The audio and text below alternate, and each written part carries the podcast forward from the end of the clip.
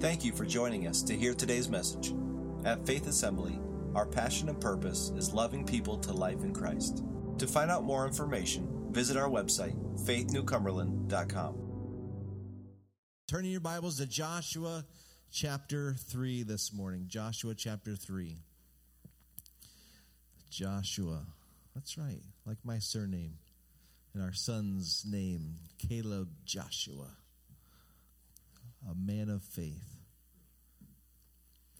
Step out in faith. We're in the series, and man, I tell you what, each time I prepare, and it's just like, it's it's both an inspiration to me and a challenge because I, I find like my weeks going through as I'm preparing, it's it's one test after another of faith. You know, it's one journey of faith. Anytime as a pastor I'm about to preach on something or I'm in the middle of preaching something, it's like as if God is teaching me while I'm preaching. And sometimes it's not always very comfortable, right? It's like, man, he's stretching my faith and circumstances and situations are happening.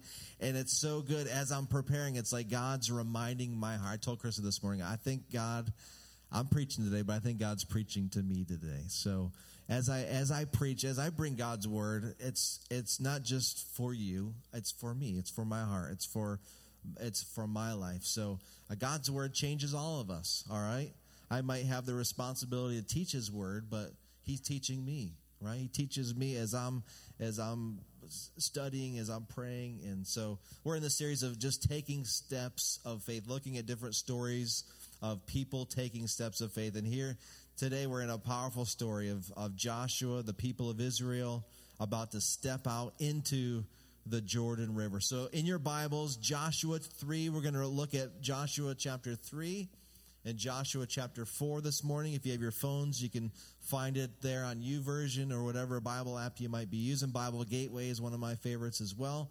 Uh, Joshua chapter 3, Joshua chapter 4, reading from the New International Version.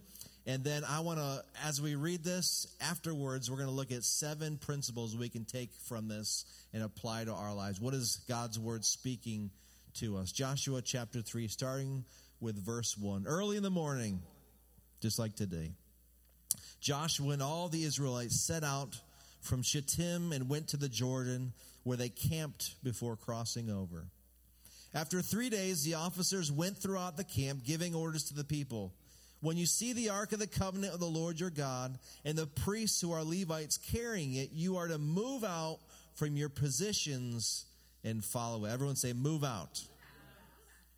Then you will know which way to go since you have never been this way before. Someone say, never.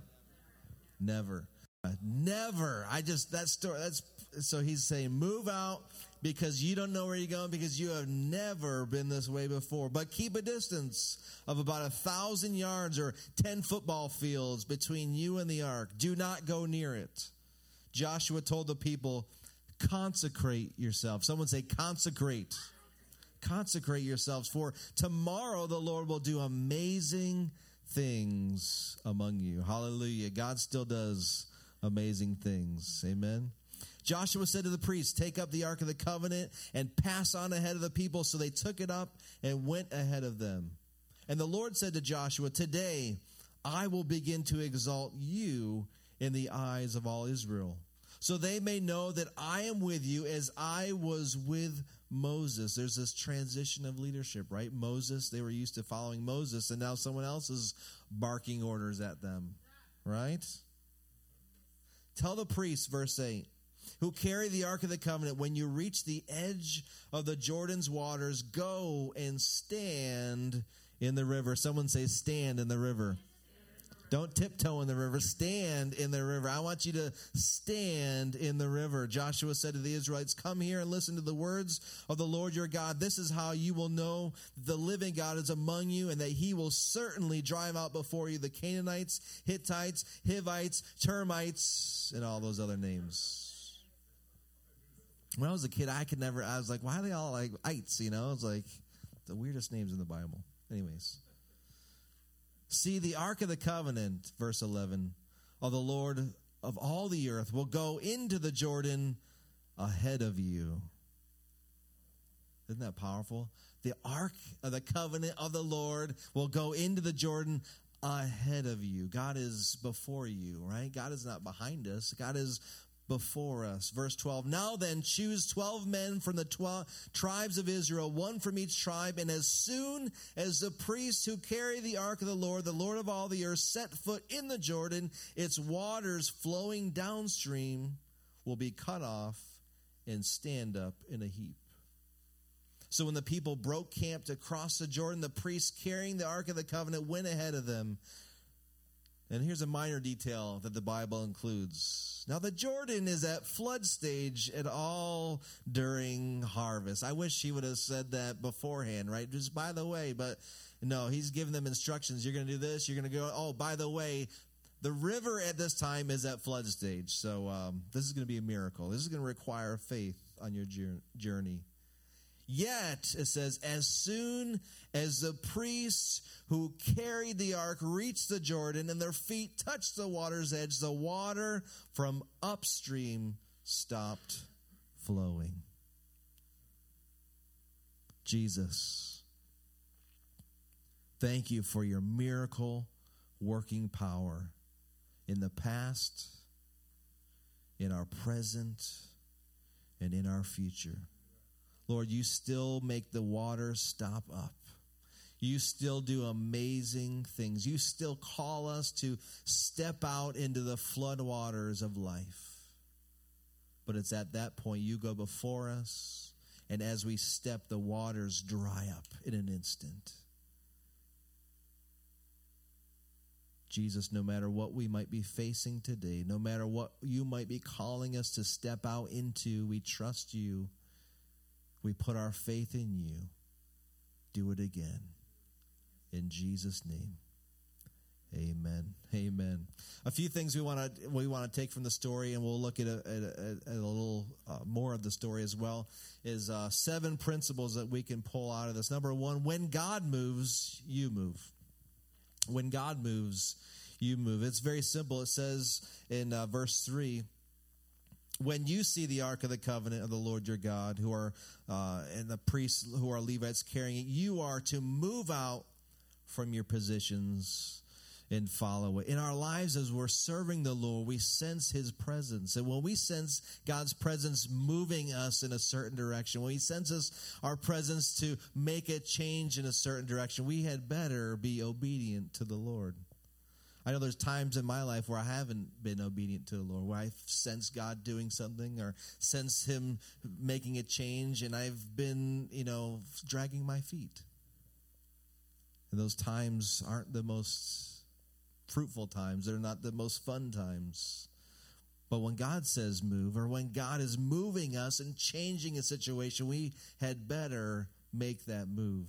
So the people of Israel face this situation, and he says, when when God's presence moves, you need to follow that. So they had this history of following the presence of God. There was a the pillar of cloud by day and the pillar of fire by night, and the ark of the covenant that housed the the manifest glory presence of the Lord was in their midst.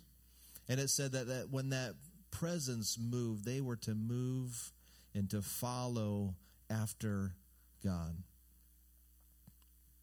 The question is is where is God's presence moving in your life? Where is God's presence moving in your situation? The Israelites were faced with a decision. They knew that the promised land they were to take, they were to conquer. God had promised them this land, but there was something standing in their way, and that was the Jordan River there was the obstacles in their way. There was Jericho eventually. There was Ai. There was all these cities and towns that were standing in the way of possessing that promised land that we've been talking about on Wednesday night. So it simply comes down to the first step is when God moves or when God tells us to do something, to go somewhere, to speak to someone, to be obedient, we must do that. We must move on. The step one is that we must move when God moves. Number two, where God moves, you move. Where God moves, you move. It says, when you see the Ark of the Covenant and the priests who are carrying it to move out, you are to follow it. But sometimes we like to go our own way, don't we? Well, I see God doing this and I see this opening up, but you know, I think I know a shortcut. I think I know a different way around. But where God moves specifically, where He's moving us, when He's moving, the timing and the destination, we need to be obedient to that. There's a usually a plan, a specific purpose of why He's moving you at that time and why He's moving you to that place. Maybe it's a uh, it's a job change in your situation. Maybe it's a, a change in a circumstance that's coming on, and and you you sense it's the timing, and you know it's the destination, and you, you might not know why, but you just need to trust the Lord. You know, you need to trust His timing and His presence, and be obedient to that. And here's the third thing, because this is what we all face. Even though you may not know God knows where He wants you to be. Even though you may not know, God knows where He wants you to be. It says here, move out, follow it, then you will know which way to go, since you have never been this way before there are so many times where God's calling us to do something. Maybe it's to share with something, and we don't know what's going to happen, right? We don't know what's going to take place, but God knows. He's calling us for a reason. He's He's directing us for a purpose. And so even though we might not know, God knows, and we must trust that He knows and He has what is best for you and for me. Even though we might not know. God knows where He wants us to be.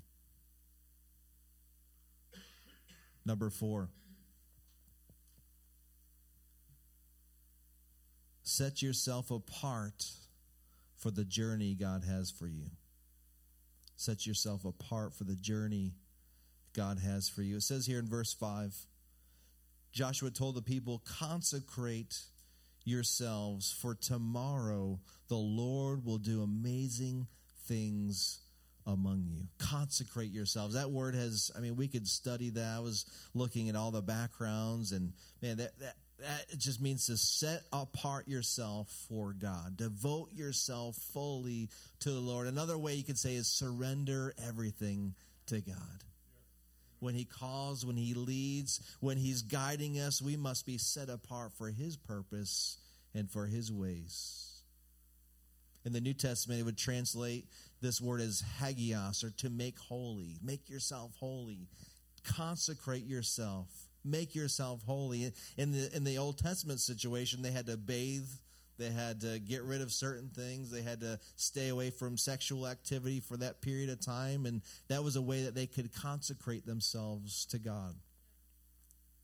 We consecrate ourselves by surrendering everything to Jesus. Paul says, make your life a living sacrifice, surrendering to Him. We don't have to take a special bath anymore to get clean, right? We bathe in the blood of Jesus. Jesus' blood washes us as white as snow. So when God calls us, when He leads us, when He's when He's directing our lives, when He's calling us to step out, we must set ourselves apart for the journey. It's so easy to want to be like everybody else. But do you know you're supposed to live differently? We are to be different. We are to live differently than everyone around us.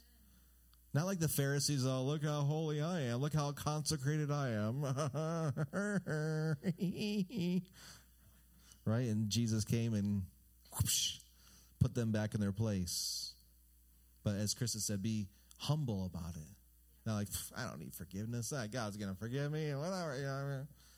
But be humble, be, be set apart, live a life devoted to the Lord. That means you're going to live differently. You're going to make decisions differently than the people around you. And they're going to look at you and say, well, why don't you do this? And why don't you do that? And well, God has a plan for my life. God has a purpose for my life. I don't want to get sidetracked. There's lots of things that can sidetrack you from the purposes of God. You're like, well, you know, it's a gray area. It's a gray issue. Well, I'd rather be in the black and white than get stuck in the gray, right? The gray can get us in in this kind of paralyzed motion.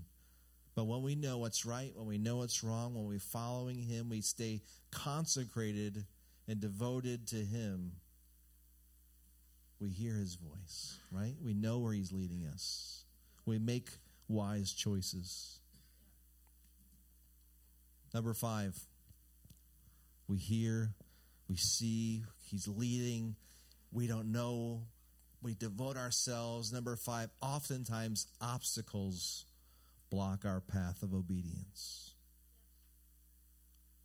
It's no accident that just at this particular time, it's harvest time, it's flood time, just like it is today. It's, it is rainy season, right? This is monsoon week we had. It rained about every day this week. You know, you tried to find that perfect window when I'm going to mow the lawn. I got an hour of daylight, you know, try to mow that lawn before the next downpour comes. Well, here's the people of Israel. They're in harvest time, they're in flood stage. And it says, now the Jordan is at flood stage all during the harvest. Go ahead and take a look at this video. Here, here's a Jordan River at flood stage.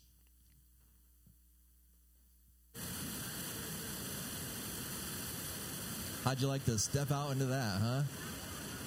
Just go ahead. Just step into that with a, a few hundred thousand people.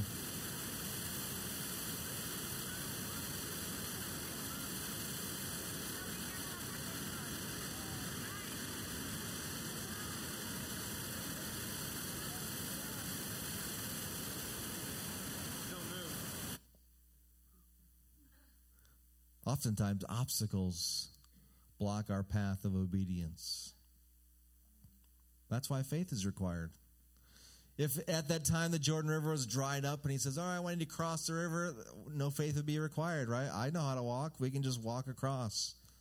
But no, it has to be at the raging storm flood season. And he says, Step out.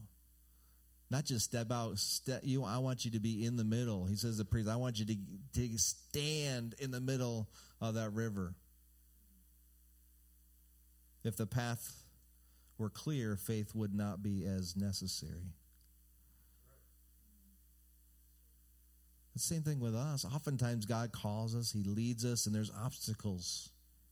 Maybe it's a financial obstacle. Well, God, what about this? How, how's this going to happen? And how are we going to how are we going to do this? Maybe it's a circumstance. Maybe it's a, a job thing or a relationship or it's a friendship or it's a family member. What are my parents going to think about this? And how's this going to affect Aunt so and so and Uncle so? Oh, man, there are all kinds of obstacles. And when we get stuck on the the raging rivers, or we can say, "All right, God, you said it. I'm just gonna I'm gonna step out and I'm gonna." Do it. Sometimes our own sins can be an obstacle, our addictions, our hangups, those things that we have allowed into our lives. Well, God, I'd obey you, but I mean, I really, this is more important to me at this time, and give it up, surrender it, consecrate yourself to the Lord. Number six step into the floodwaters and watch what God can do. Step into the floodwaters. It says this in Joshua 3:15. The Jordan is at flood stage, yet as soon as the priests who carried the ark reached the Jordan and their feet touched the water's edge, the water from upstream stopped flowing. They had to get close. I bet their robes got wet. Can you imagine that? The priests, it says it was when they touched their tippy toes touched the water, then the, then the water stopped. But they didn't stop before that. God's word is so clear. It is as soon as they made that step, God answered. Our path might not feel clear. It's like God's calling us. He's asking us to do something, to go somewhere, and we might have to make that first, we might have to write that first check before there's money in the account. Or we going to know how am I going to pay the rest of my bills? God says, I want you to write that check. I want you to give that amount. I want you to talk to that person, even though if it might be the end of that relationship. And if you skip forward in chapter 4, it says this Verse 15 Then the Lord said to Joshua, Command the priests carrying the ark of the testimony to come up out of the Jordan. So everyone has crossed at this time. Verse 17 So Joshua commanded the priests come up out of the Jordan. And the priests came up out of the river carrying the Ark of the Covenant. No sooner had they set their feet on the dry ground than the waters of the Jordan returned to their place and ran at flood stage as before. So the flood stopped when they touched their toes into the water, and the flood became again when they touched their toes onto the dry land again. Isn't that powerful? That's not just some coinky dink. That's a God's amazing, powerful move, a miracle, supernatural doing. There's all kinds of theories. I was looking, and you know, it could have been an earthquake that set this off, and you know, and that's why even the, the Jericho walls fell because of the rip tides of the you know aftershock of the earthquake. And but the Bible is clear. It is there's this precise language as as soon as and after, and as soon as they put their feet on, then it stopped, and the water stopped, and it's just all these precise language. God doesn't make mistakes.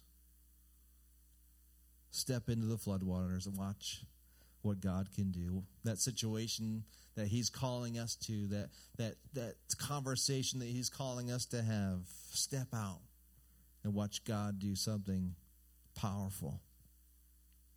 I can remember when we were we had a missions trip. This was uh, uh, years ago, back in our, uh, Chambersburg, and we not only had to raise funds for our trip, we had to raise as a team fifteen thousand dollars to take with us to help build a church and it was like, how in the we're going to raise you know two thousand dollars a person, and we're going to raise an extra fifteen thousand. It was it was you know I felt like crazy. You know, it made me scared and and uh, but it was like stepping out. We had to take those steps of faith, and God always supplied, and we ended up taking more than fifteen thousand with us to help build that church, and it was it was just powerful to see what God could do. But at the beginning, it was like a raging, floody river, you know. And God's like, "I want you to step out into this," and it was, it was like, "Are you crazy?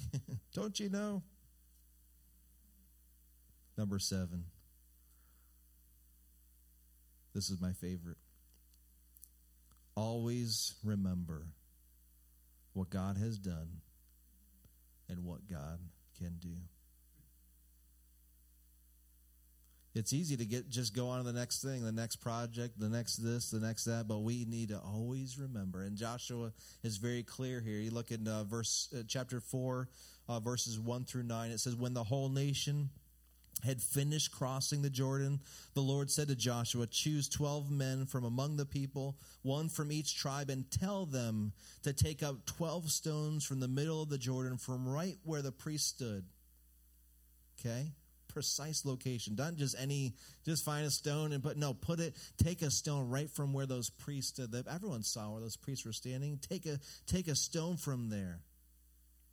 And you put them, you carry them over with you and you put them down at the place where you stay tonight. So Joshua called together the 12 men he had appointed from the Israelites, one from each tribe, and said to them, Go over before the ark of the Lord your God into the middle of the Jordan. Each of you is to take up a stone on his shoulder according to the number of the tribes of the Israelites, to serve as a sign among you. In the future, when your children ask you, Hey, Dad, what are these stones over here for? Tell them that the flow of the Jordan was cut off before the ark of the covenant of the Lord. When, when it crossed the Jordan, the waters of the Jordan were cut off. These stones are to be a memorial to the people of Israel forever. Isn't that powerful? Remember what God has done and what God can do. I, I just love that picture of kids like, "Hey, Dad," you know, pull on the, on your robe, like, "What are the, what's that pile of rubble there? What are those stones for?" And let me tell you, son, let me tell you, daughter, what what those what God did. Maybe they're too young to remember. Maybe they weren't quite born yet, but they can tell. They can share the story of what God did. Skip ahead to uh, uh, chapter 4, uh, verse 15. Nope, sorry, verse 20. Thank you. Verse 20. And Joshua set up at Gilgal the 12 stones they had taken out of the Jordan. He said to the Israelites, In the future, when your descendants ask their fathers, What do these stones mean? Tell them Israel crossed the Jordan on dry ground. For the Lord your God dried up the Jordan before you until you had crossed over. The Lord your God did to the Jordan just what he had done to the Red Sea when he dried it up before us until we had crossed over. He did this, get this. He did this so that all the peoples of the earth might know that the hand of the Lord is powerful and so that you might always fear the Lord your God. I'd say underline that verse, verse 24, maybe commit that verse to memory. He did this so that all the peoples of the earth might know that the hand of the Lord is powerful, and so that you might always fear the Lord your God. When God does something powerful in your life, take up stones to remember what he has done. God's given us three precious stones that I carry around with me, and I are daily reminders to me of God's goodness in our life. Their names are Anna, Emily, and Caleb. Because it was in this month, about 12 years ago, where a doctor sat down with Krista and I and says, "You uh, well, just so you know, you probably won't be able to have children." And it was in that season we were just starting to think about, hey, how, what do you think, honey? Does it start to have kids? And we're just starting to have that conversation. And it was like in that season where the doctor says, I'm just not sure that's going to even happen. Fast forward 2018, here we are. We got three beautiful children. It's our, uh, it's, uh, these are my stones of remembrance, what God can do. Every day it's like remembering God you know? God's bigger than cancer. God's bigger than sickness. God's bigger than hurt and heartache. God's bigger than depression or oppression. God is bigger, and God can do beyond all that I can ask, all that I can think, all that I can imagine. Gifts. They are gifts to us. God's reminders to both Krista and I of His grace, His power, and His goodness. Would you bow your heads with me this morning?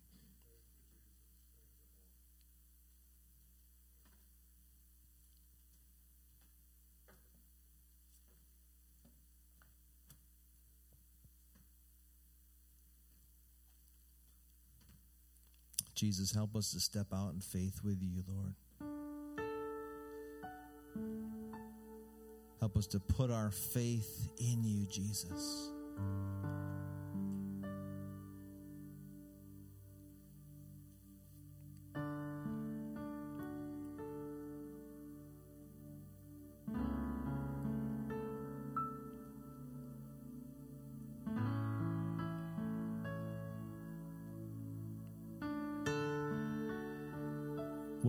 Raging rivers that God's calling you to step out into today? What's that obstacle blocking you from obedience today? Jesus says, Step out. Step out. Don't wait for the dry season to come to dry up the rivers. I want you to step out in this flood season. I want you to step out when the circumstances look like the worst time. God says, This is the best time for me to show up, for me to do a miracle in your life. You say, God, it would be different. It would be better if we just waited for a different season when our kids get a little older or when, when we can, uh, you know, just plan a little bit. No, God says, I want you to step out now.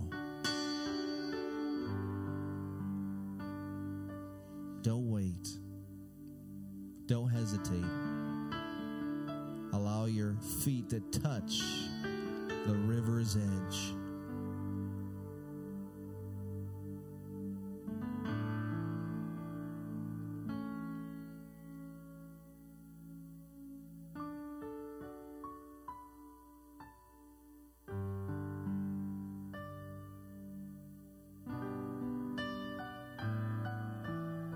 So, Jesus, whatever that is for each of us, maybe we're taking steps in our walk with you.